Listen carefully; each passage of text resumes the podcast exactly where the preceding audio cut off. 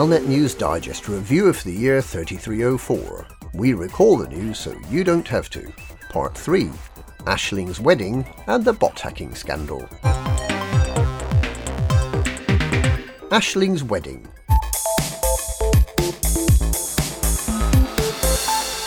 Princess Aisling Duval's wedding to Ambassador Rochester is the most talked about social event that never happened.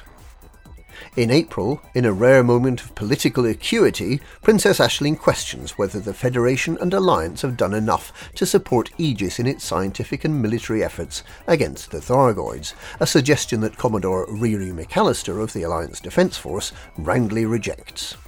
However, there appears to be support for Aegis being more open about its strategy. Commentators discuss whether the princess's speech shows that she's more than just a fluffy headed heiress, but if they expect better of her, she's soon to prove them wrong. In May, journalist Solomon Helios begins the speculation about whom eligible bachelorette Princess Aisling might marry now that Admiral Denton Patreus is out of the running.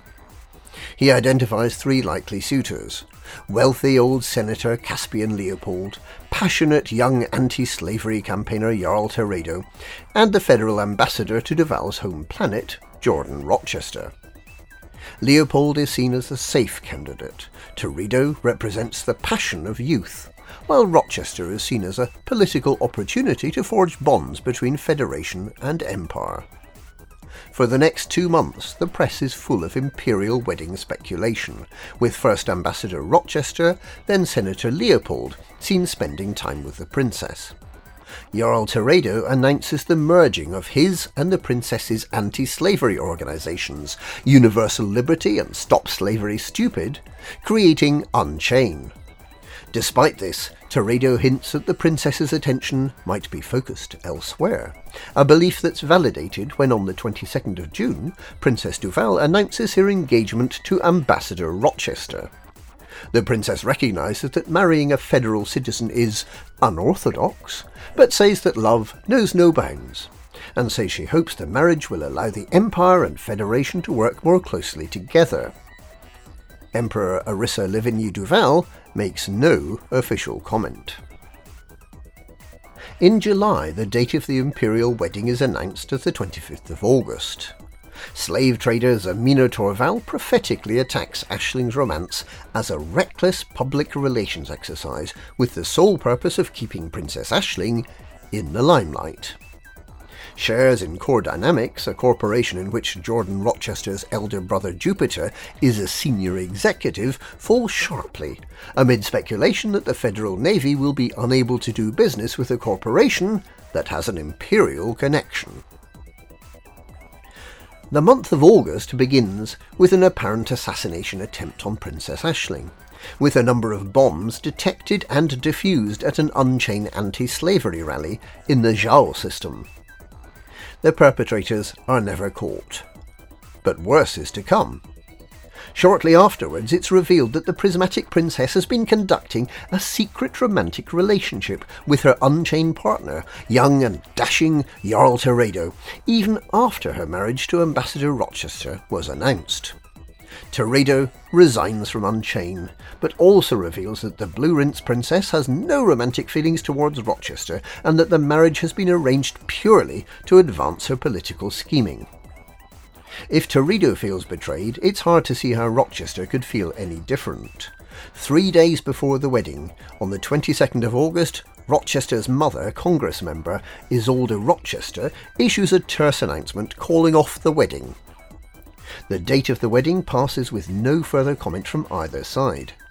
Princess Aisling disappears from public view although there are unconfirmed reports that she's been seen disguised in a ginger wig, broadcasting her adventures to the galaxy. The bot hacking scandal. In late August and early September, the Mars Tribune scoops two major scandals. But everything is not as it seems. Sol based Congressman Morgan Unwin is revealed to be not only in debt to the criminal Red Family cartel, but to be trafficking huge quantities of drugs on the cartel's behalf. Unwin is arrested and Kingsley Cordova, the Tribune's owner, is feted by federal Congress. Actor Thomas Turai is then revealed by Mars Tribune to be having an extramarital affair with Olympic athlete Regan Lord. This is politically significant, as Turai's husband is senior Core Dynamics executive Jupiter Rochester, the brother of Ambassador Jordan Rochester, jilted fiance of the Imperial Princess Aisling Duval. Turai and Lord announce their intention to sue the Mars Tribune, but owner Kingsley Cordova says he's confident in the truth of the story. A third scandal hits Sol when business magnate Lloyd Hardacre is arrested for fraud after details of fraudulent misuse of company funds are revealed at a shareholder meeting by an apparently faulty administration robot. It's later revealed that a surveillance program has been embedded into the Achilles Corporation robot and that the Federal Security Service is investigating. In October, more administration robots in the Sol system are discovered to have spy software installed. Owners start destroying their PA912 robots amid fears that they might all be fitted with spy software. The Achilles Corporation denies any wrongdoing, pointing out that its 20 million robots are trusted throughout the Federation. The administration robots of disgraced businessman Morgan Unwin and two-timing Thomas Turai are discovered to have the spy software installed, creating the suspicion that the Mars Tribune, which exposed these scandals, might be behind the spy software. The Mars Tribune strenuously denies any involvement and hints that if the FSS tries to implicate the Tribune, sensitive information about the FSS that may have been gathered by spy robots might become public.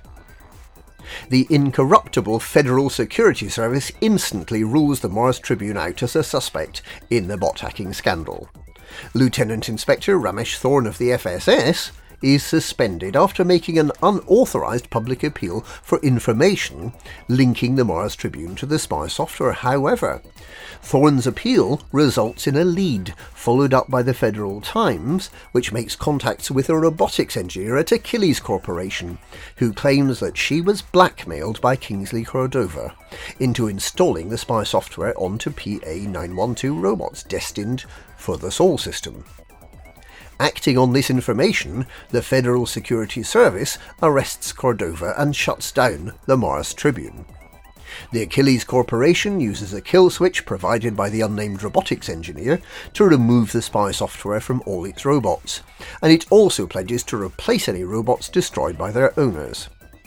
Lieutenant Ramesh Thorne gets a promotion, and they all live happily ever after, except for Kingsley Cordova and the staff of his newspaper.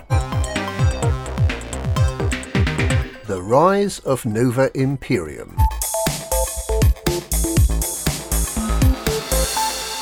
A new threat to the status quo is rising from within the Empire. In November, radical political group Nova Imperium rapidly gained support throughout the Empire for its uncompromising isolationist agenda. Led by the shadowy Duke Kaizo Mordanticus, who styles himself the Imperator, the organization calls for the overthrow of the relatively liberal Emperor Arissa Lavigny Duval and for a return to the days when the Empire was great when the Empire was strong and pure, and could repel the Thargoids all on its own. A time of war, a time of uncertainty, a time of famine. Nova Imperium finds a figurehead in a previously unknown descendant of the now deceased Emperor Hengist, called Hadrian Augustus Duval, grandson of a slave with whom Hengist had a brief affair anti-slave trade campaigner Princess Aisling Duval, who would have been first in line to the throne had Hengist not disowned her father, and slave trader Zemina Torval both speak out against Nova Imperium.